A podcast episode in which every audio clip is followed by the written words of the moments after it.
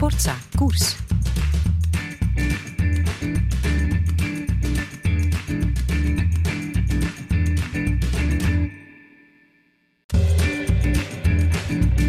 Hallo en van harte welkom bij een nieuwe aflevering, de zevende al van de reeks Jonge Wolven. Hè, over jonge renners die aanleg hebben om goed en vooral snel met de fiets te kunnen rijden. En ja, ook nu komen we weer uit bij de vijver, waarvan ene Kurt van de Wouwer de opzichter is.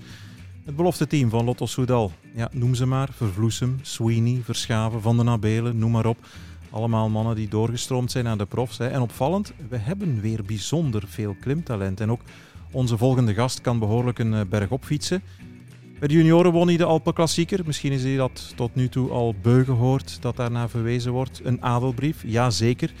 Al eh, bleek dat niet een hele goede garantie te zijn voor een ultravlotte overstap naar de belofte. Die doorbraak die kwam er vorig jaar dan wel met puikenprestaties in de ronde van de Isard. Maar vooral die van de Savoie. Derde in de eindstand na ene Pierre Rolland, tweevoudig ritwinnaar in de Tour. Hij kan dus klimmen, is bovendien rap aan de streep. Zeker in een uh, kleine groep. Antwerpenaar, enfin uit Wustwezel. Het land van de, jawel, daar hebben we ze, de Van Hooijdongs. Is blond en zou volgens Kurt van de Wouwer ook zijn zoals hij eruit ziet, namelijk guitig. Dag Maxim, of moet ik zeggen Maxime van Gils, wat zeg je zelf? Uh, ik noem mezelf gewoon Maxime. Ja. ja. Ergens zo de i tussen een korte en een lange ja, in eigenlijk. dat is een beetje moeilijk. Iedereen spreekt zo anders uit. ja. Wat zeggen de meeste mensen? Ik weet niet, mijn ouders spreken het anders uit als mijn vriendin bijvoorbeeld. Ah ja. Maar ik vind het allemaal wel mooi, zolang het Ja. maar niet mijn E achteraan is. Wat zeg je vriendin? Want dat is op dit ogenblik eh, in jouw levensfase het belangrijkste, denk ik. Ja, Maxime, Maxime. Ah, iets, ietsje De meer zo richting de Z zo. Ja, En een koosnaampje? Immeke of eh, nee? eh, Max. Ah, gewoon Max. Ja, Thuis ook kort. meestal Max. Voilà. Ja, dat ik vaak Maxime genoemd voor eh Dus dat. ten huize. ja. En dan luister je zeker, hè, wanneer er. Max wordt geroepen, dat is ter plaatse rust. Hè? ik luister altijd. Absoluut. We spreken hier vandaag af in een, een fietsenwinkel in, in Leuven. Ehm, waarom zeggen we dat? Je bent van Wustwezel, dat is wel een eindje rijden. Waarom eigenlijk hier? Ik had nog enkel onderzoeken in het UZ hier in Leuven. Voor eh, een paar eh, hartonderzoeken. Ah ja. Dat was het makkelijkste om hier af te spreken. Iets om ons zorgen over te maken of niet? Of? Nee, het is allemaal Nee. in orde, heb ik net eh, vernomen. Maar ja, ergens last van heeft, is het best om dat dubbel te laten checken. Absoluut, want ik denk wel, ja, tegenwoordig in het, in het wielrennen, het is een zeer belastende sport. Van het ogenblik dat je daar iets voelt, dat er wel alarmsignalen afgaan. Hè? Ja, en je hoort aan verhalen soms wel. Ook in de voetbalwereld al een paar Mhm. keer gebeurd. Dus je moet zeker zijn dat er niks aan de hand is, zeker Ja, op deze ja. jonge leeftijd. We gaan het dadelijk natuurlijk hebben over eh, ja, je carrière, maar ik wil eens even teruggaan naar, jou, naar jouw jeugd. Wie is eigenlijk Maxime van Gils? Wie ben je? Ik noem mezelf gewoon een jongen uit Justezel, eh die ja, graag met de fiets rijdt. Ik ben heel jong begonnen. Ik kom in negen jaar. Maar Ah ja, dat, was, ja. eh, dat was niet zo goed. Nu was het allemaal vrij slecht en dan mocht hij de overstap maken naar grotere wielen. In het begin moest hij koersen met kleine wielen, omdat ik altijd vrij klein was. En dan begon het eigenlijk altijd langzaam eh, omhoog te gaan, Oké, ja, ja. tot aan het tweede jaar junior. Maar je hebt gewoon hier bij ons in België bij de aspirantjes gekoerst, ja, hè? gewoon aspirantjes. Niet over de grens gegaan, Nee. want ja, Wustwezel, dat is vlak aan de Vlak grens. over En- de grens inderdaad, maar Ja. ik heb nooit eh, in Nederland gecrossed. Een Nee. paar misschien. Maar meer in ieder geval de wedstrijden altijd in België gereden. Ja, ja. En is dat eh, als kind de enige sport die je gedaan hebt? Heb je nog iets anders gedaan of is het altijd fietsen geweest? In het begin heb je dat gecombineerd met zwemmen. Maar omdat ik dan ja, cyclocross en eh weggereden, eh, wegkoersen deed, was dat een vrij moeilijke combinatie. Ja. En dan ben ik heel graag overgestapt naar alleen fietsen. En competitie gedaan? Of? Nee, dat ging ook niet met wielrennen, want die eh, wedstrijden vielen samen. Ze hebben dat wel vaak voorgesteld, eh, de zwemclub. Dus daar had je ook wel talent voor dan? Ja, ik kon wel goed zwemmen, maar mijn handen zijn nogal klein en mijn voeten, dus eh, ik had nooit een heel goede zwemmer Nee, geworden. nee, dus de natuurlijke vliezen die, die zijn er niet. Nee, die zijn aanwezig. Als je kijkt naar de kolenschoppen van handen van een Pieter Timmers of eh, andere Nee, die Michael. Phelpsen, dat zijn inderdaad natuurlijke zwemvliezen gewoon. Hè. Dat zijn serieuze, serieuze mensen. Absoluut. Ja, en ook, eh, het- is ook veel eisen, net zoals het koersen natuurlijk, het zwemmen. Morgens, als je iets wil bereiken, we kennen de verhalen van de burggraven, noem maar op. Timmers, 's ochtends om, om zes uur al voor openingstijd in het zwembad liggen. Ja, dat is echt een heel, een heel lastige sport. Ja. onderschat volgens mij. Mhm. en maar dan toch gaan fietsen eigenlijk en, en, en daar de liefde gevonden. Ja, en achteraf is dat wel de beste keuze Ja, geweest, ja, ja. ik. Wat, wat trok je als kind zo aan in, in de fiets, in de koersfiets? Eh, geen idee, denk ik. Mijn papa fietste. Die deed triathlon. En eh, wanneer hij zondag thuis kwam van het fietsen, dan mochten wij zo het lekje van zijn binnen, opdrinken. Ja, ja, ja. Ik denk op die manier dan voor mijn nee, verjaardag een fiets gekregen en zo is ze altijd maar blijven evalueren. Dus eigenlijk de, de, de smaak van sportdrank Ja, heeft je eigenlijk een soort van liefde al gegeven voor het fietsen. Zo van, ja, ja. als je het zo bekijkt misschien wel. Ja, ja. Nu dat eh, de discussie over de bidons en de drinkbussen heel actueel is. Jij ooit naar een profkoers gaan kijken en een drinkbus van een coureur kunnen opvangen? Scheldeprijs bijvoorbeeld, bij jou Eh. relatief in de buurt? Of? Mm, dat ik het me kan herinneren zelf, nee. Nee, nee, nee. nee. Ah, nee. Dus nergens een exemplaar van, eh, van een held. Had, had je misschien, had, wie waren je helden in de jeugd? Mm, Want ja, je bent van 99, ik hè? ben 99 jaar. Ja, ja, en dus jongens van jouw leeftijd, ja, sommigen zeggen Ja, nog Tom Bonen, maar dan was je nog maar zes jaar. Dus, eh, Nee, inderdaad. eh, ik weet niet nooit echt... Allee, ja, Tom Bonen is een geweldige coureur, maar... Was dan volgens mij meer fan van Cancellara, omdat ik die Zwitserse vlag dan mooi vond dan de ja, ja, ja. bijvoorbeeld. daar kan ik me eens bij voorstellen. Ja, Mijn ja. lievelingskleur was altijd rood en Ja, ja. ja, het meestal iets meer rood of zo. Dat is waar. En de Deense kampioenen in die tijd waren nog niet zo bekend als nu. Dus dan eh, was er, viel er niet veel eh, te kiezen natuurlijk. Dan moest je wel voor Cancellara Ja, gaan. dat was de man die het meest uitsprong, denk ik. Ja, ja. Poster ooit gehad op, op je kamer? Of? Nee. Zover ging het eigenlijk niet. Nee. Nee, nee. Dat fietsen, ehm, ja, je, je begint daarmee als kind. Hè? Vanaf wanneer eh, heb jij gevoeld van ja, dat, dat gaat wel aardig een goede kant uit? Eh, ik denk dat dat echt wel pas de winter van het jaar junior was. Eerst was het aan veldrijden ook nog, gelijk die. Mhm. En die winter ging het ook wel goed in, eh, in het veld. En dan begon ik op de weg. Dan ging het eigenlijk ook wel goed op de weg. En toen is er wel echt die klik gekomen, denk ik van... Ja, nu kan het wel een keer serieus Ja. worden. En waarom heb je toen eigenlijk als kind voor, voor het veldrijden eerst gekozen? Ik weet niet, dat was iets voor de hand liggend, denk ik, bij ons in de club. Eh deed iedereen een beetje in de winter eh, in het veld rijden. Dan ook altijd crossen, clubtraining, ja. Elke woensdag. Dat was leuk. En eh, zo is dat begonnen. Dat was een, een gewoon normale combinatie. Iedereen in de winter in het veld en in de zomer op de weg. ja. En ik deed dat ook. Wat ging je het beste af eigenlijk? Vroeger altijd het crossen. Maar op een gegeven moment ging het dan op de weg beter. En dat lag gewoon ook beter. Ik ben niet zo super goed vanaf, het, vanaf de start, om het zo te zeggen. En bij de cross moet je direct... eh, Ja, ja volle bak die Volle bak open natuurlijk. Ja, En ja. dat lukt niet zo goed bij mij. Ik ben meer iets van de langere adem en dan ligt de weg mij beter. Ja, dus meer een diesel eigenlijk, als ik je eh, goed Ja. begrijp. Ja, ik moet wel een beetje op gang komen. Ja. Ja, dus later ooit misschien, ik zeg maar wat, in een belangrijke ronde, een korte bergetappe, zoals dat tegenwoordig mode is van 80, 90 kilometer, dan ga jij wel moeten opwarmen op de rollen dan, om ja, al warm te zijn. eh, heel even op de rollen moeten zitten, denk ik. Heb je dat misschien al gedaan vorig jaar in de Isaar of zo, bij de belofte opwarmen voor een belangrijke bergetappe? ja, ja, ja. ja. Ah, Vorig voilà, jaar ja. in Sava waren er ook een aantal korte etappes. Inderdaad, ja. En dan heb ik ook wel de rollen eh van tevoren gezeten. ja, ja. Wat heb jij gedaan in je middelbaar? Op school? Ik heb hout gevolgd. ah ja, ja. Ik vond dat wel leuk. Maar ik had er nooit echt eh, mijn beroep van willen maken, denk ik. Want toen al te veel aan het fietsen denken? Ja, te veel aan het fietsen gedacht altijd. Ik denk ook heel mijn middeljaren uh, draaide eigenlijk meestal rond het wielrennen. Ik had nooit echt tijd om, eh, om te, ja, mijn vrienden weg te gaan, om het zo te zeggen. Want in de winter was ze aan het veld rijden, in de zomer was ze aan het wegwielrennen. Dus ik heb vooral eigenlijk altijd bezig geweest met fietsen. Na het schoolrecht met de fiets naar huis. Meer een deel van de tijd stond eh, in belang van het fietsen. Ja, dus Minder school. eigenlijk toch al vrij ernstig dan met de zaak bezig. Als je zegt van weinig met vrienden op stap gaan en zo. Ja, gewoon omdat er niet echt tijd voor was. Het was best wel een rijden van mij thuis naar school. Ik denk een uurtje fietsen, s'morgens en s'avonds. Dus ik moest dan ook wel echt op tijd in bed. Anders haalde ik het einde van de week niet. Ja, ja. Dan had ik niet echt veel tijd om eh, echt met mijn vrienden af te spreken. Dat gebeurde vrij weinig tot nooit. ja. Want als ik het mag zeggen, ja, in, in je houtafdeling zal je niet al te veel eh, huiswerk of hebben moeten studeren achteraf s'avonds. nee, hè? dat Dus- klopt. Dat was voilà. wel eh, een geluk, om het zo te zeggen. Ja, ja. Maar dan toch nog zeggen van oké, op tijd in bed, op je leeftijd, 16, 17, 18 jaar. Dat noem ik toch al vrij ernstig met de zaak bezig zijn. Hè? Ja, ik ben sowieso wel, al dat ik niet had gesport, iemand dat veel slaap nodig heeft. Al van jongs af aan. Het is wel belangrijk dat ik eh, genoeg slaap. Ja. Dat was toen ook die periode. Nooit gemist? Of bang dat je zegt ah, binnen een jaar of vijf, zes, het, het echt jeugdige leven, pinten gaan pakken, fuiven, heb je niet echt gedaan, als ik je goed begrijp. Nee. Misschien komt er later een periode dat je denkt, oei, ik moet het gaan inhalen. Of, eh, Nee, ik heb dat op nee. een andere manier mijn, eh, mijn jeugd eh, doorgemaakt en die was ook even leuk, denk ik. Ja, absoluut. Er is niks mis mee. Hè? En, en, en kan je dat eens onder woorden brengen? De, het genot dat je haalde als kind al, als tiener, uit dat fietsen? Ik denk vooral gewoon de, het gezin. Eh, mijn ouders waren er volledig mee bezig. Mijn broertje zelf fietst ook. Mhm.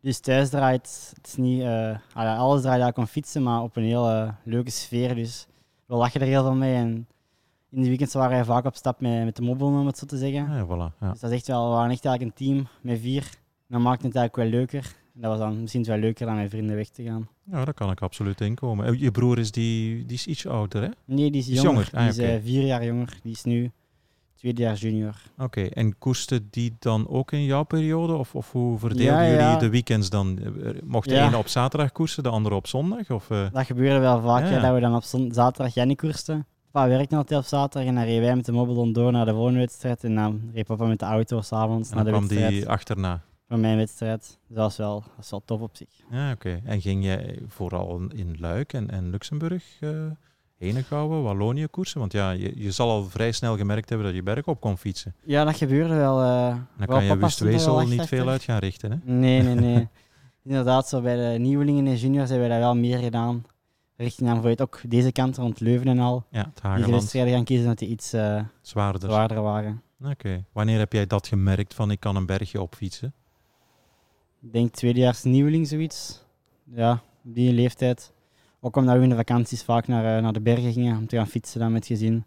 En dan voelde ik wel dat dat, dat mij beter lag. Dat zag je dan ook. Ja, ja, kon je eigenlijk vrij snel papa volgen dan? Ja, ja, ja. Dat ging al vrij snel bergop. Ja, dat is eigenlijk gek. Ik heb de, de vraag ook gesteld aan Harry van den Abelen bijvoorbeeld, aan Vervloesem, mannen die ook bergop kunnen fietsen. Van den Abelen is van Dendergem, Waregem, daar liggen ook geen bergen volgens mij. Ja, Vervloesem is van de kanten van Olen, eh, ook niet, heel vlak. Dus talent om te klimmen heb je wel, hè? dat kan je niet echt kweken. Hè? Nee, eh, nee ja, dat, ergens heb je dat. Ah, dat is veel hangt af van je lichaamsbouw natuurlijk. Absoluut, ja. En wat, wat is het leuke aan klimmen? Kan je dat eens onder woorden brengen? Ja, ja, ik is dat helemaal niet zo heel leuk. Hè. Dat is Ja, ik weet afzien. niet. Hè. Ja, dat is, absoluut afzien, maar, je kan, ja. eh, zeker als het snel gaat. vooral het, eh, training is dat wel, eh, is wel fantastisch. Hè. Stages in de bergen zijn heel leuk. voilà, dan kan je de omgeving in je Ja. opnemen. Die hoge toppen zien en dan de sneeuw zien liggen. En ja, gewoon de natuur zien veranderen. Mhm. Van het gras naar de stenen. vind ik altijd wel heel mooi. Ja. Maar in wedstrijd is vooral duwen en het is niet dat ik dan rondkijk naar, Nee, nee, naar de is, omgeving. nee, dat is weinig fun aan eigenlijk. Hè? Ja. Ja. En als je zegt bij ons thuis ging het er op een gemoedelijke, eh, grappige manier over. Zijn dat dan vooral de ouders die, die een beetje de stress weghouden? Want ja, ik heb nu persoonlijk ook op een zeer laag niveau gekoerst, nieuwelingen en juniors. Maar je bent daar toch al zo mee bezig en je leeft van weekend naar weekend. En ik heb zelf ervaren dat het moeilijk is om, om daarvan afstand te nemen, omdat je toch zo goed mogelijk wil blijven doen. Hè? Ja, nu is dat iets makkelijker om afstand te nemen van het wielrennen. Toen was dat moeilijker, denk ik, als nu. Toen was inderdaad ja, meestal altijd erover praten en dit en dat, terwijl dat we nu proberen een beetje meer te ontwijken en andere onderwerpen aan tafel aan te snijden. Ja, ja, want anders gaat het alleen maar daarover natuurlijk. Ja, ook Terwijl niet het leuk. nu, eh, ja. nu je beroep geworden is en er komt sowieso genoeg stress bij kijken. Hè? Ja, zo is dat. Mhm. Bij de junioren ehm, win jij de Alpenklassieker. Dat wil wel wat zeggen bij de, bij de junioren. Wat heeft dat met jou gedaan? Eh, dat heeft wel ja, veel poorten geopend, om het zo te zeggen. Is via daar dat ik ook met Kurt in contact ben gekomen. Ik had de weken daarvoor ook al heel goed gereden, maar dat heeft toch wel ja, echt voor een grote impact gezorgd. Ja, want dat staat eigenlijk bij de junioren bekend als ja, een van de klimklassiekers, zeg maar. Hè. Je hebt de driedaagse van Axel bij de junioren, dat is heel belangrijk. Maar ja, die Alpenklassieker, dat is, dat is ook wel het een en het andere. Ja, dat is ja, echt een hele, heel zware wedstrijd voor de juniors. Je moet daar echt al over kools rijden, terwijl dat je dat normaal bij de juniors nog niet echt doet. Mhm. Ook een lange koers, dan voel ik wel dat de lange afstanden je beter liggen. De mannen van toen, eh, zijn dat op de dag van vandaag nog altijd generatiegenoten? Is daar ook bijna, ja, niet iedereen natuurlijk, niet de volledige top 10, maar toch een aantal jongens daarvan. eh, ik denk dat Eh, Ilan, Ilan van Wilder was toen derde, denk ik. Ja, vierde denk ik. Vierde, ja, We waren ja. met selectie. Ilan, Mauri en Bonsart, denk ik. Dat ik me goed herinner. Ja. Ja, dat je ziet dan, Mauri en Ilan zijn natuurlijk nog altijd wel... Absoluut, ja. Die zijn al aan het doorbreken, moet je bijna ja. zeggen. Hè? Ja, en, en qua buitenlanders, veel goede jonge Fransen heb ik de indruk, hè, uit die Veel goede jonge Frans. Ja, ik denk dat het tweede vorig jaar Frans kampioen was bij de belofte. En die rijdt nu voor Wanti, maar ik ken zijn exacte naam niet. En de derde was toen eh, een wereldkampioen mountainbiken. En die rijdt nu voor de jongere ploeg van FDG, maar ik ben de naam... Ah, Palmer, denk ik. Ja, dat kan. Ja, ja, die ja. waren toen ook al wel goed. En Dan heb je ook nog een Champoussin. Ja, die, die was er volgens mij niet. Champonchin was, is een jaar ouder als mij. Juist, ik. die was toen niet in die Nee. Alpenklassieker, maar die ben je wel eh, bij de belofte tegengekomen. hè? ben ik die vaak Ja, absoluut.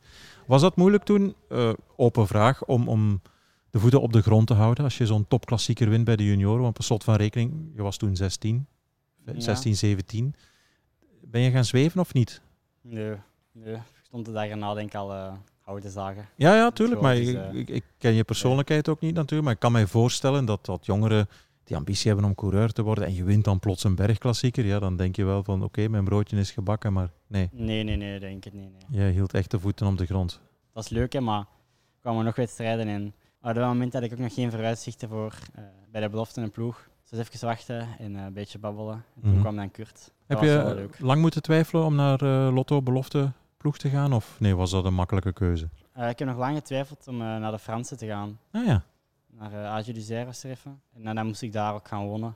En dat kwam, voor mij is dat niet echt ideaal, denk ik. Nee. Om elke dag aan, aan koers te moeten denken en aan wielrennen. Ik denk dat deze beter heeft. eh, ja, ja want hun, hun centrum is in de buurt van de Puy de Dôme, Centraal Frankrijk, eigenlijk meer al naar het zuiden. Hè? Ja. Clermont-Ferrand. Dan moet je daar op, eh, op internaat, denk ik. Amai, ja. En daar wonen en trainen met de ploegmaten. Dat is toch niet iets dat mij super goed moet liggen. Nee, nee, nee, nee. Want ja, bij, bij eh, Lotto natuurlijk een heel goed programma, zeer internationaal, goede begeleiding. Heb je absoluut geen spijt van gehad, denk ik, hè, van die drie seizoenen? Nee, echt, echt geen seconde spijt van gehad. Het programma is denk ik dat je een andere ploeg eraan kan typen. Echt fantastisch. Eh, de begeleiding is nog vrij los, om het zo te zeggen, tegenover andere bofteploegen misschien.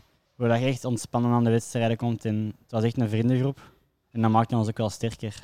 Wat heeft een Van de Wouwer jou geleerd? Ergens iets concreets dat je zegt van, ja, daar heb ik nu tot op de dag van vandaag nog altijd, daar pluk ik eh, de vruchten van.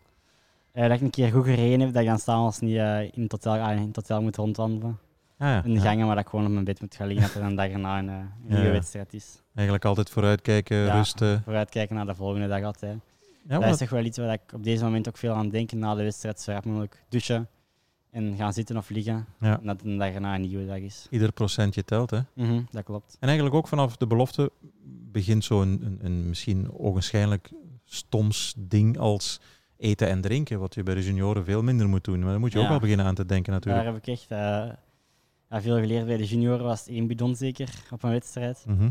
En misschien eens een gelke proberen of een reep. Terwijl bij de belofte moest je echt leren eten en drinken, bidonnen aanpakken. Ja, ja.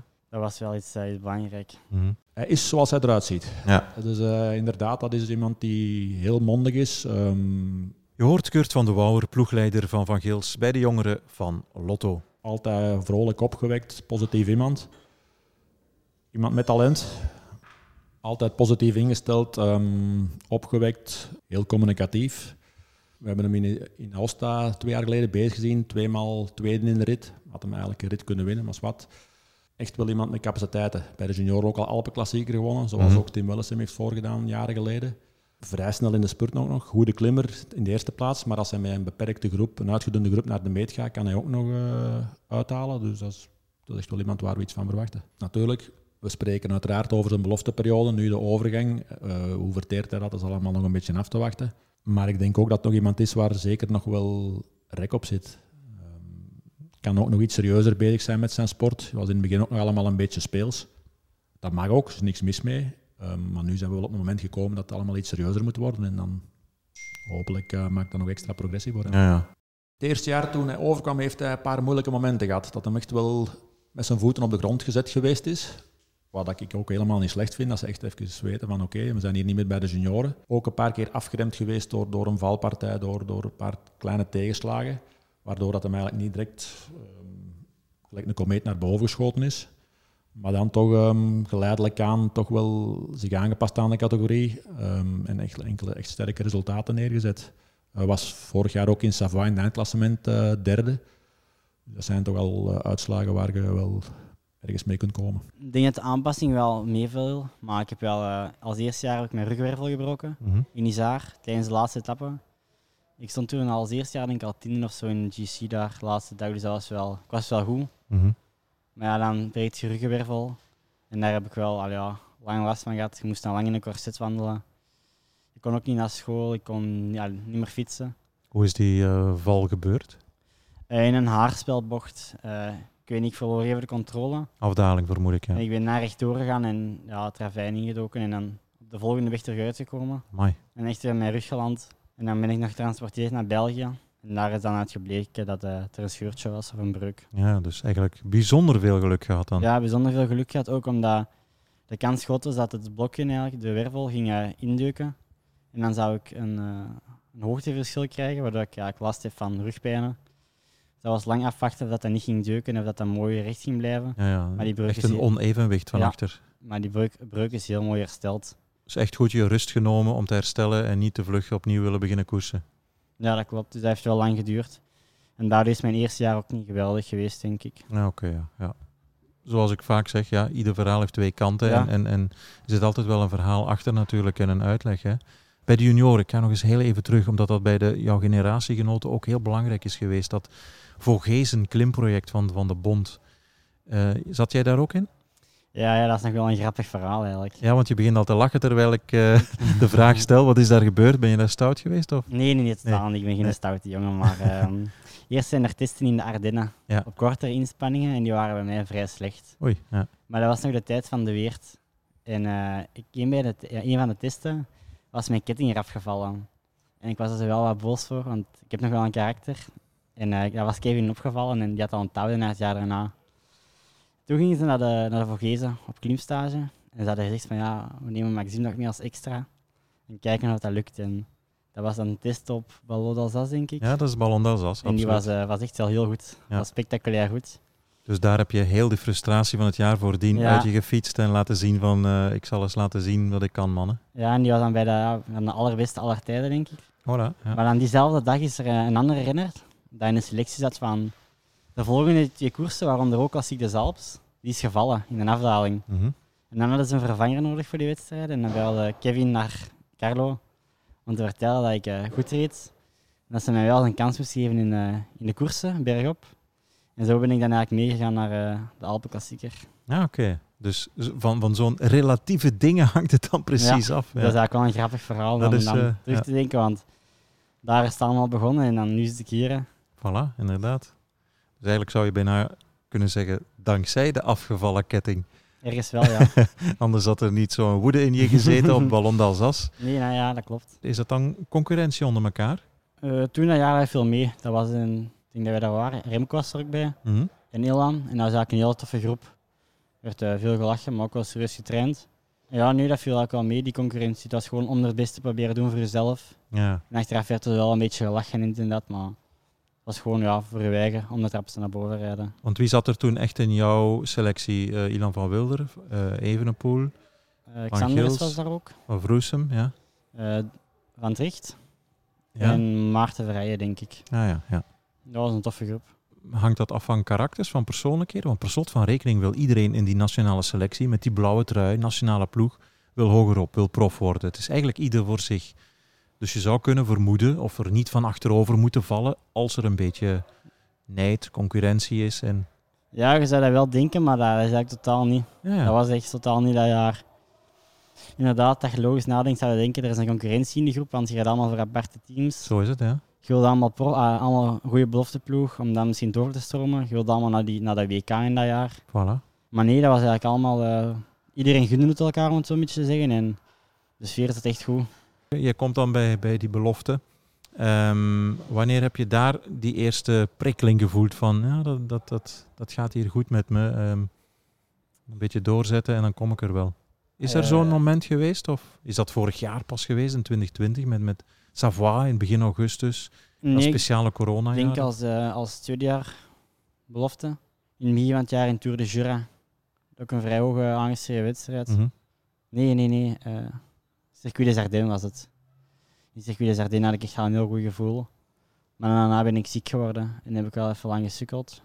Maar dan voelt je wel van, ja, oké, hij is hier, eh, is hier goed. En dan ging ik naar Aosta in de zomer. En eh, ik werd daar tweede keer tweede. Dus toen wist ik wel van, oké, ja, nu zit er wel echt eh, perspectief in. Ja, het zit goed. kan ik hierop bouwen en verder kijken naar volgend jaar. Want toen, eigenlijk als je bekijkt bij de belofte, vorig jaar is echt wel het zoomom geweest. Hè? Doorbraakjaar mag je zeggen. Hè?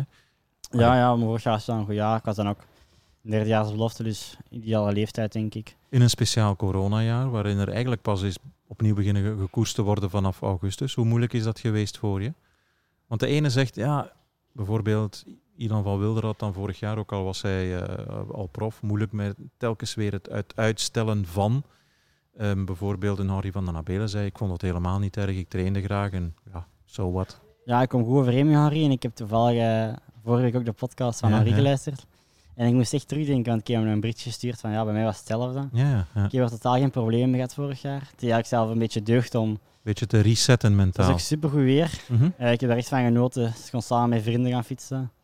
Ik heb echt langere tochten gemaakt, maar ook s'avonds een keer gebarbecued eh, met mijn familie. Dat kunnen normaal niet echt zo in een normaal waar, jaar, want dan moet je op tijd in je bed. Het is stress omdat het warm is dat je niet goed gaat slapen, terwijl vorig jaar was het goed weer. Je kan er echt maximaal van genieten. Maar je wist ook wel van ja, op het einde van het jaar is het een paar maanden, maar een paar maanden heel belangrijk zijn. Mhm. En dat wel in het achterhoofd. Ja, dat is waar. Dus vandaar dat iedereen, en jij dan ook, heel fris aan, aan het seizoen bent begonnen in augustus. Ja, ja, ik wist wel dat er echt moest staan. Het was heel kort. Het kon ook zijn dat we het één wedstrijd zien zijn, alleen Sava en daarna weer niet. Voilà. Dus het was de bedoeling van direct eh, goed te zijn. Ik ben denk ik een maand op stage geweest in totaal.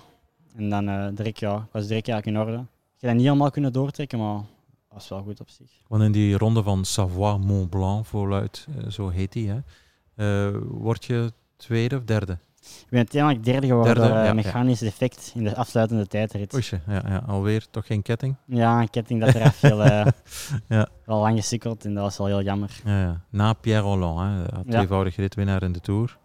Ehm, hoe hoog schatte je dat in? Ja, toch wel heel hoog. eh, dat gezien dan hoe dat Roland de weken daarna in de Tour kreeg. Dan zag je wel dat hij echt in vorm was. Hij was wel beter, maar het, niveau, ah, het verschil was niet super groot. Dus daar kun je wel echt aan optrekken dan op dat moment. Ja. Zijn toen de sp- gesprekken begonnen met, met eh, John Lange van kijk, je kan prof worden? Of wanneer is dat gekomen vol, eh, Ja, na Sava is er wel begonnen. Ja, Toen ja. eh, zijn er wel wat gesprekken geweest en kwamen interesses wel wat binnen. En dan wist je wel van oké, nou deze kan ik wel, eh, kan ik wel prof worden. Mhm. Want je bent eigenlijk nog wel relatief goed doorgegaan op je el- elan. Hè? Natuurlijk in de ronde van die Zaar heb je ook goed gepresteerd, waar Vloesem eh, gewonnen heeft. Ja, ja. Ja, was niet superieur, maar was goed. Het was jammer dat eh Lavenier werd afgelast. Ja. Dat was normaal anderhalve week na Sava. Dat was echt wel een beste periode geweest. Mhm. En dan had ik echt goed kunnen doorpieken naar Lavenier. Ja, want die ronde van de toekomst is per, slot van rekening voor de profploegen toch het uitstalraam, hè? Om, om jongens eh, Ja, eruit dat te pikken. klopt. Ja. Daar kijken er de meeste teams naar. Dus dat was wel jammer dat die werd afgelast, maar dan kwam er daar en kwamen er nog een aantal mooie wedstrijden. Ja, ja. Ehm, welke, had je nog andere aanbiedingen dan, dan die van Lotto? Ja, er waren nog gesprekken met twee andere teams. Maar ik vond het wel leuk om bij Lotto te blijven. Eh, je hebt daar veel jonge coureurs. Van mijn... ah, van klimmers eigenlijk, om het zo te zeggen. Ja, ja, van jouw generatie, ja. Dat was wel tof. Ik kende er ook al een paar. Dat was wel het mooiste om dan ook door te stromen vanuit de belofte naar, naar Lotto, naar de profvloeg. ja, dat is wel je, een mooie aanbieding. Dus. Als je als één, enige of, of twee jonge gasten in zo'n ploeg komt met allemaal ervaren rotten, dat is wel iets anders dan, dan nu bijvoorbeeld. Hè. Ja, nu is- Vermeers ken je nog, Verschaven, Monique, noem maar op. Nu is het Eh, echt een ommekeer. Hè? ja. Dus het is een helemaal nieuwe ploeg eigenlijk. Sweeney, hè, ook nog een ploegmaat geweest. Ja. Ja, inderdaad. Dat is wel leuk. Ja, ja, bijna te veel jongeren. Mm, Want, niet ik, ik, ik, ik gooi je dat voor de voeten. Waarom? Want misschien bekijk jij die kritiek die er geweest is, of die vaststelling in de pers van, ja, wat is Lotto nu aan het doen? John Lange eh, koopt hier bij manier van spreken 7, 8 jongeren. Dat middenveld in de klassiekers gaat veel te zwak zijn. Jij bent dan een van die jongeren. Hoe lees jij die kranten? Ik lees het wel, zo de Ja? artikelen op Facebook en al. Ik kan het wel opzoeken, want ik vind het wel grappig soms. Ja? Ik denk dat ze niet per se naar deze jaar moeten kijken, maar vooral naar, naar volgend jaar. Ja, er dan wel eh, mooie resultaten gaan geboekt worden. Het niveau bij de belofte is echt al super hoog. Mhm. En vooral ook bij Lotto, het programma dat je rijdt. Je rijdt heel veel tegen, ah, tegen profs, maar niet uh, wereldtourprofs, maar wel tegen profs. Ja, ja. Al van jongs af aan is je niveau echt wel is super hoog. En Waardoor niveau, de overgang eigenlijk eh, minder groot de, wordt. niveau, ah, de overgang wordt dan kleiner en makkelijker. Dus dan eh, is het wel leuk. Ja, ja. Hoe kijk jij naar bijvoorbeeld generatiegenoten van jou, van, naar een Mauri van Zevenand en een Ilan van Wilder? Want ik denk bij, met Ilan verschil je maar een paar maanden. Hè? Ja, ja zoiets. En die, die staan eigenlijk nu al stappen verder. Ja, Of Mauro is op dit moment wel goed bezig. Mhm. Ik heb er nog niet tegen weer reden, dus eh, ik zou het niet weten. Ja, oké. ja. Ja, maar dat is een goed antwoord. Als meteen zo zeggen van, eh, ja, ik, ik zal ook wel eens laten zien wat ik kan binnenkort. Hè? Ja, het is kijken wanneer ik mijn beste vorm al en dan, eh, Mhm. dan zullen we kijken waar ik waar ben bij de profs. Het is nu, eh, onlangs Ronde van Catalonië was je debuut. Hè? Ja, klopt. Herinner je nog dag één, die eerste ochtend, eerste profkoers. Want dat is wel wat natuurlijk. Dat is het kleine jongetje dat uh, voor de eerste keer die... Ja, was wel spannend. Ja? Ik zie bij de kamer bij Harm. Van En, Hoeken. eh, ja. Ik zei van, amai, ja, het is wel een beetje spannend nu. Ja. Hij moest ermee lachen. maar ik had niet gigantisch veel stress. Wel iets meer stress dan voor het vorig jaar, voor de wedstrijd. Maar het was nog wel oké. Ja, Beschrijf dat gevoel eens. Ja, zenuwen, hè, alsof dat je een beetje verliefd bent zeker. Ja, ja, ja. Telkens als je aan, aan iets volgen, een volgend onderwerpje denkt of je ziet die krijg je zo even dat schokje in die buik. Ja, ja, een beetje een schokje, maar dat viel nog wel mee. Maar zo, de eerste 30, 40 kilometer van de etappe waren dan moeilijker, zal ik zeggen. Mhm. Omdat je dan al die namen tegenkomt en je begint er wel naar te kijken. En je begint dan altijd te denken wat die allemaal gewonnen hebben. Ja, Maar dan ja. mocht ook niet. Ja, ja, je mocht daar heel respect voor hebben, maar je mocht er niet te veel over nadenken. Nee, dat is waar, ja. Maar toen je de eerste keer hoorde van ik moet mijn debuut of mag mijn debuut maken in de ronde van Catalonië, heb je toen niet even gevloekt? Zo van jongens, als, alsjeblieft, Ja, dat mag het, een- mag het nog iets moeilijker zijn om te debuteren? ja. ik had misschien weten een paar voorbereidingswedstrijden ja, gereden. ja, ja. Dat wel bergop ging, maar nu was het dan direct op het hoogste niveau echt direct bergop rijden. Zo is het. Dat was zo niet eh, heel evident. Ja. Hoe is het meegevallen eigenlijk? Want ja, ik heb gezien, een, keer, je bent een keertje tiende en een keertje elfde. Ja, klopt. Dat is, dat is meer dan goed. Ja, ik zeg het. eh, het was goed. Zeker omdat ik nog niet had gekoerst. Dus Ja. het was een beetje afwachten hoe dat ging zijn. De eerste dag was aan de aankomst met een lichte sprint op het einde, een beetje bergop. Hm. Dat is de rit die Sagan wint, hè? Nee, ja, de- dat- eh, dat is de toen- rit van eh, mijn ploegmaat. Ja, ehm Andreas, van Andreas, Ja, ja, ja. De rit van Andreas. Dus hij daar weg in de finale. Mhm. En hij werd dan 11 in een massasprint zeker. Dus Ja. dat was al wel een opsteker. Dat ik me ook heel goed kon plaatsen tussen de profs. Ja. En dan trokken we de bergen in. Dan moest ik vooral bij Harm blijven. Dat vond ik ook wel leuk om dat te leren zo. Rond Oké, iemand blijven, iemand ja. proberen afzetten. Mhm. Maar dat vroeg wel veel krachten dan ook. Om dan voor de laatste twee kilometer van een berg nog op kop te rijden en in de wind te rijden. ja. En dan een berg nog aan te, aan te hangen. Ja, dus heb je ook al wel kennis gemaakt dan met het fenomeen bus, om in de bus binnen te komen? Of, eh, Ja, ik heb één dag eh, voor de bus gekozen, denk ik. mhm. Eh, de, de derde laatste dag ben ik meestal gaan eh, in de bus gefinished. Ja, ja, ja. Dat is ook wel eens leuk. Ja, het is niet de bedoeling om dit jaar al echt voor klassementen te gaan. Het seizoen is sowieso lang en zwaar bij de profs. absoluut. Dus het leek me niet verstandig om tijdens mijn eerste rondje al recht eh, me volledig leeg te rijden. Doe je dat dan toch onbewust wanneer die grote namen voorbij komen gefietst in dat, in dat peloton?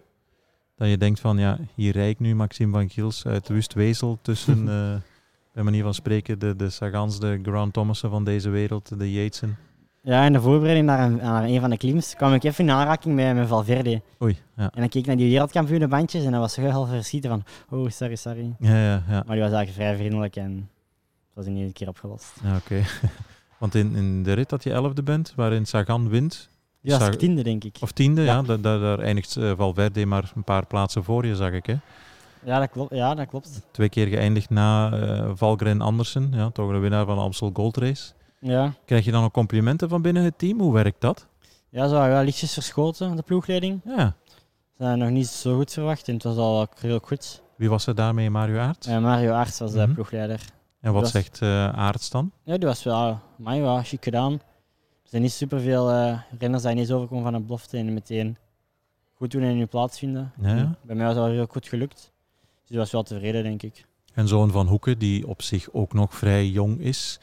Eh, je moest bij hem blijven. Wat vraagt hij jou dan? Of wat leer je dan nog zo van hem? Ja, gewoon eh, voor visjes of zo aan te pakken aan een berg en die naar een auto te brengen. En ja, voor, voor de klim, eh, voor ja, in, alleen naar de winter, in de winter naar voren, dat vraagt veel, kost, eh, veel Krachten. Mhm. Dus vaak eh, zat Harm dan in mijn wiel en reden we naar de, naar de bocht voor de laatste klim om te draaien. Ja. Omdat ik mij wel savak kan plaatsen. Dat was het ook wel voor Harm iets makkelijker om mij te volgen, denk ik. Ja, op eh, blind vertrouwen in je wiel al meteen. Wat ook wel een goed gevoel geeft voor jou natuurlijk. Hè? Ja, ja, ja. En dat maakt ook wel dat je zelf beter bent. Mhm. Dat je dan vooruit wordt gestreefd door Harm. Thomas de Gent, wat zei hij tegen jou? Niet speciaal eigenlijk. Nee, nee. Ja. Gewoon zijn eigen zelf, rustige zelf. En, Ja. eh, ja. Ja, Thomas is Thomas zeker. Is dat. Hij wist toch dat je erbij was in het team, ja.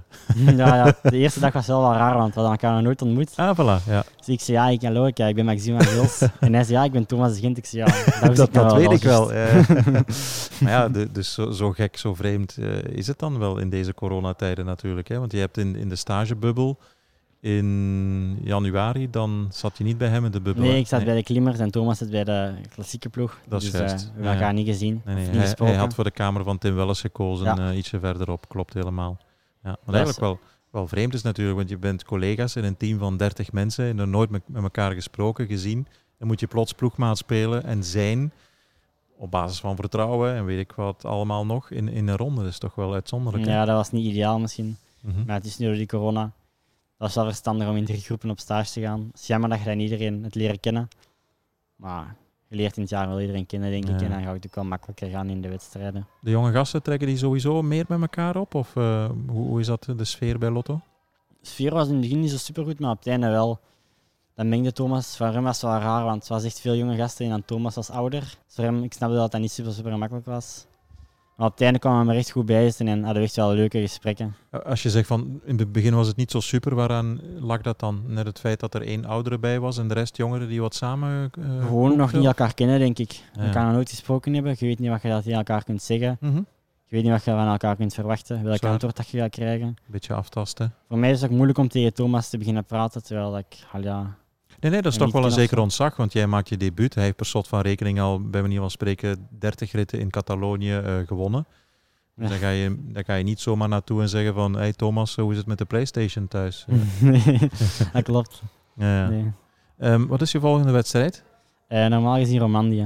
Dus even rustig nu eigenlijk eh, de komende weken. En dan opnieuw een rondje. Want dat is Mhm. toch wel hetgeen waar ik mezelf in wil gaan ontwikkelen in de rondjes van een week momenteel. Deze jaar nog niet voor klassementen, maar misschien volgend jaar wel proberen.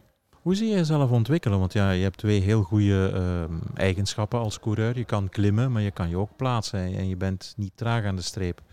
Nee, ik heb best wel een goede eindsprint. Het is een beetje ambetant dat ik door die eindsprint bij de belofte bijna niet gewonnen heb. Dat is een beetje raar misschien, maar ik kan nog wel heel goed sprinten op het einde en vooral mezelf plaatsen. Maar momenteel ontbreekt misschien dan nog dat tikkeltje vertrouwen. En ik hoop dat het er bij de belofte gaat, gaat bijkomen. Dat er kan blijven aanhangen op een zware klimmen en op het einde een goede laatste twee of drie kilometer rijden en nog een sprint rijden. Ja. Want dat wou ik ook vragen. Als je kijkt naar je uitslagen, een veelwinnaar ben je niet geweest hè, bij de jeugd. Hè? Nee, Ondanks het feit dat je niet traag bent. Hoe komt dat dan? Die sprint heeft zich wel ontwikkeld. Als eerste jaar belofte was die er nog niet. Als tweede jaar is hier een beetje gekomen. Als derde jaar was die er dan. Dus dat is wel iets dat aan het groeien is. En dat voel ik ook deze jaar, dat dat weer beter is dan vorig jaar. Ik denk dat dat vooral nog moet groeien. En dat is ook wel het probleem met de belofte. Ik denk dat dat altijd een jaartje te laat kwam. Dat ik bijvoorbeeld die sprint van deze jaar vorig jaar had gehad. Dan misschien vorig jaar makkelijker Ah, ja. geweest om te winnen. Mhm. En is dat iets waarop je traint ook? Of eh, het- sprinten? Of? We houden dat er wel wat in, maar het is niet dat ik daar specifiek op werk. Want dat zou een enorm wapen kunnen zijn in bijvoorbeeld een ronde van, eh, ronde van Catalonië. Hè? Ja, zeker. En wel. bergop kunnen en dan nog eens een beperkt Ja, mijn groepje. uitgediend peloton naar de finish gaan. Voilà.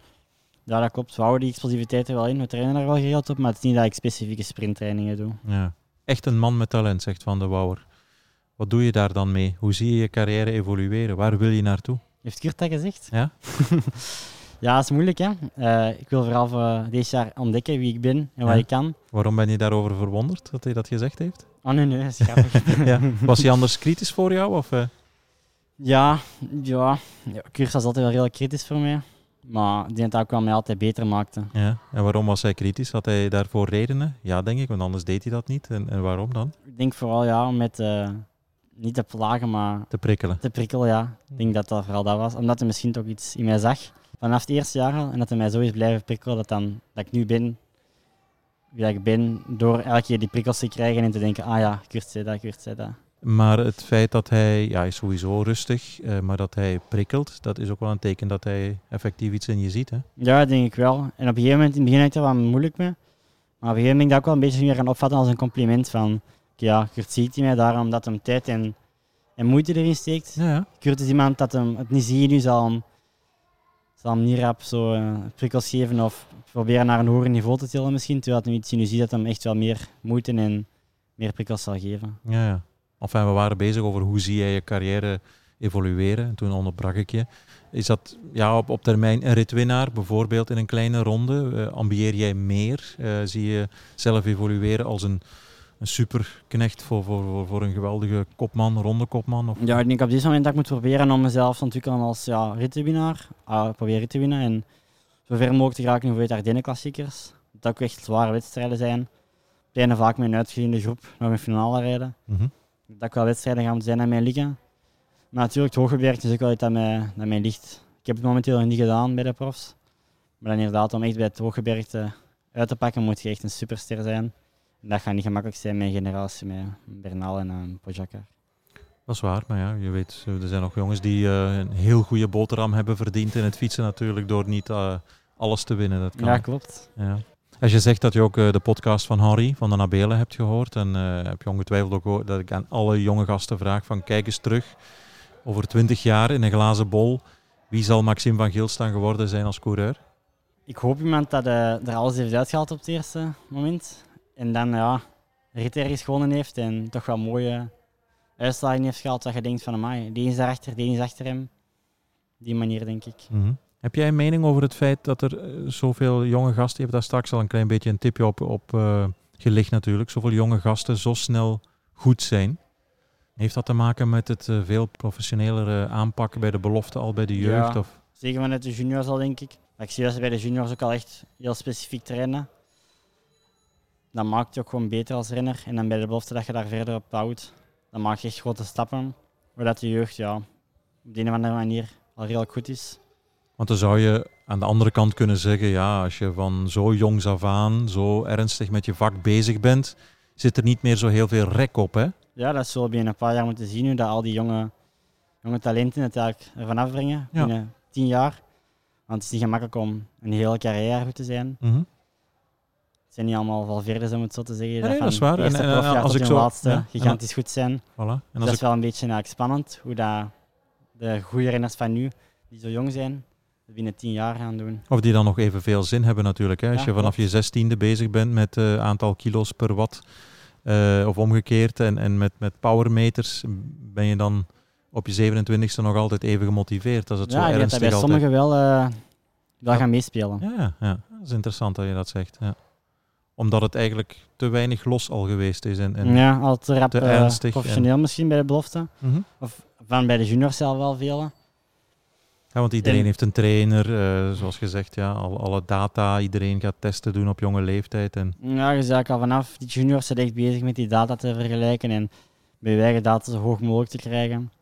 Je zit al veel op die weegschaal te kijken en je weet ook van ja, deze kilo is dat verschil. ja, zeker. Dat kan wel mee gaan spelen misschien, dat je ouder wordt en zeker dat je een paar mooie uitslagen hebt gehad, dat je denkt van oeh, oké, nu ben ik er. Zodat je altijd moet blijven je best doen en proberen verbetering te zoeken in elk procentje natuurlijk. Ja, bij jou als klimmer is dat, eh, dat gewicht, lichaamsgewicht, is dat ook iets dwangmatigs? Ben je daar enorm hard mee bezig met 200 Niet. grammen verschil? Of, eh? Niet extreem, nee, maar ik weet wel dat ik niet te zwaar mag zijn, dat dat bergop gaat natuurlijk. Ja, en meestal komt dat al redelijk op tijd goed. Mijn gewicht schommelt wel veel. Maar dat er echt een belangrijke koers is, dan eh, sta ik altijd op gewicht. Ja, want bij heel veel klimmers is dat een probleem. Hè. Ik ga niet meteen het woord anorexia in de mond nemen. Bij sommigen wel. Maakt ook niet uit bij wie, maar dat probleem is wel aanwezig bij sommigen. Ja, ik ben echt een heel open jongen. Eh, naar mijn ouders, maar ook naar mijn vrienden toe. Dus ik zit dat bij mij niet recht gebeuren. Mhm. Dat ik echt alles vertel, of merendeels. Niet alleen aan mijn ouders, maar ook aan vrienden. Ja. En die zeggen ook al vaak van, ja, Maxime, doe het even normaal of zo. En dan zit het wel van, ja, ik moet terug wat gaan eten. Ja, ja, voilà. Ah, maar je bent er dus eigenlijk ook wel heel, heel fel mee bezig dan, als ik je zo hoor. Natuurlijk, ja, vorig jaar voor Stavois was lang geen wedstrijd. Je weet niets van je niveau. Mhm. Ik weet niet hoe goed dat is. Dat gewicht was natuurlijk al een beetje omhoog gegaan in die periode van die corona. Dus dat moest dan terug omlaag. En je zit dan nog lang op stage, je zit alleen, dus dan is er wel veel aan te denken. Ja, misschien nog een kilo, 500 gram eraf. Misschien kan ik dan beter zijn. Maar op, ja, op een gegeven moment is het gewoon je, je geluk eigenlijk, hoe dat je voelt, dat een veel grotere rol speelt misschien dan die een halve kilo. Ja, ja, absoluut. Inderdaad. We gaan stilaan eh, afronden. Ik had nog een, een, een vraag voor jou. Je bent drie jaar belofte geweest, hè? Ja? Ehm, waarom niet sneller de overstap gemaakt? Kan misschien heel simpel zijn dat je zegt van ja, de, de prestaties en, en eh, de aanbieding was er niet. Of misschien wel, want ja, heel veel van je collega's, sommigen gaan al van de, de junioren over, anderen één jaartje belofte en huppakee, ze zijn al weg. Bij jou, je hebt eigenlijk de volledige belofteperiode uitgedaan. Waarom? Ja, ik ben echt iemand dat traag groeit. En dat het ook wel ideaal was om dan die drie jaar te hebben en dan nu prof te worden. Ik heb die drie jaar wel nodig gehad Ja, ja. om zelf beter te worden, maar ook sterker. Ook in mijn hoofd. Stil stapje per stapje. Ik denk dat ik vorig jaar nog niet prof had kunnen worden of het jaar daarvoor. Mhm. Ik denk dat het eerst het ideaal moment is geweest. Is dit een eh, kinderdroom die uitgekomen is? Ja, natuurlijk. Ja. Als kleine jongen. Daar ging iedereen prof worden bij u in de sportclub. Zo is het. Ja, nu ben je een van de enigen, dus dat is wel een privilege. Mhm. Contact met de Van Hooijdonks? Ja, ik ken Nathan wel vrij goed. Heel goed, ja. We wonen mij ook in het dorp. Voilà. We gaan geregeld samen wel eens een rondje maken. Samen trainen. Vooral, eh, we gaan naar dezelfde kinesist. Oké, ja. ja. In de winter komt hij mij geregeld ophalen en dan rijden met zijn auto naar de kine. Ja. Daar komen we wel goed mee overeen. En wanneer wij zeggen van de, de ploeg, de helpers van Jumbo-Visma zijn niet goed genoeg, dan zegt hij op training tegen jou, eh, wat, wat is dat voor een zever allemaal? Gaat het zo? Natuurlijk niet leuk om zo'n reacties te krijgen. ja, ja, ja.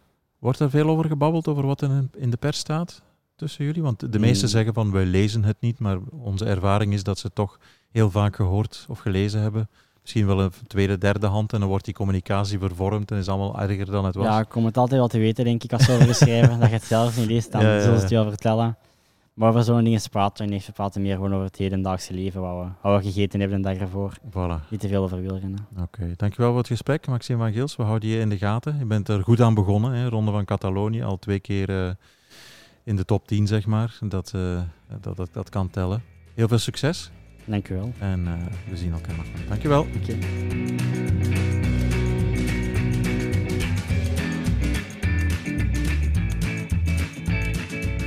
Fijn dat je naar deze aflevering hebt geluisterd. Hè. Suggesties of opmerkingen kan je altijd kwijt via de bekende Sportza-kanalen. En dan zeggen wij op het einde tot een volgende.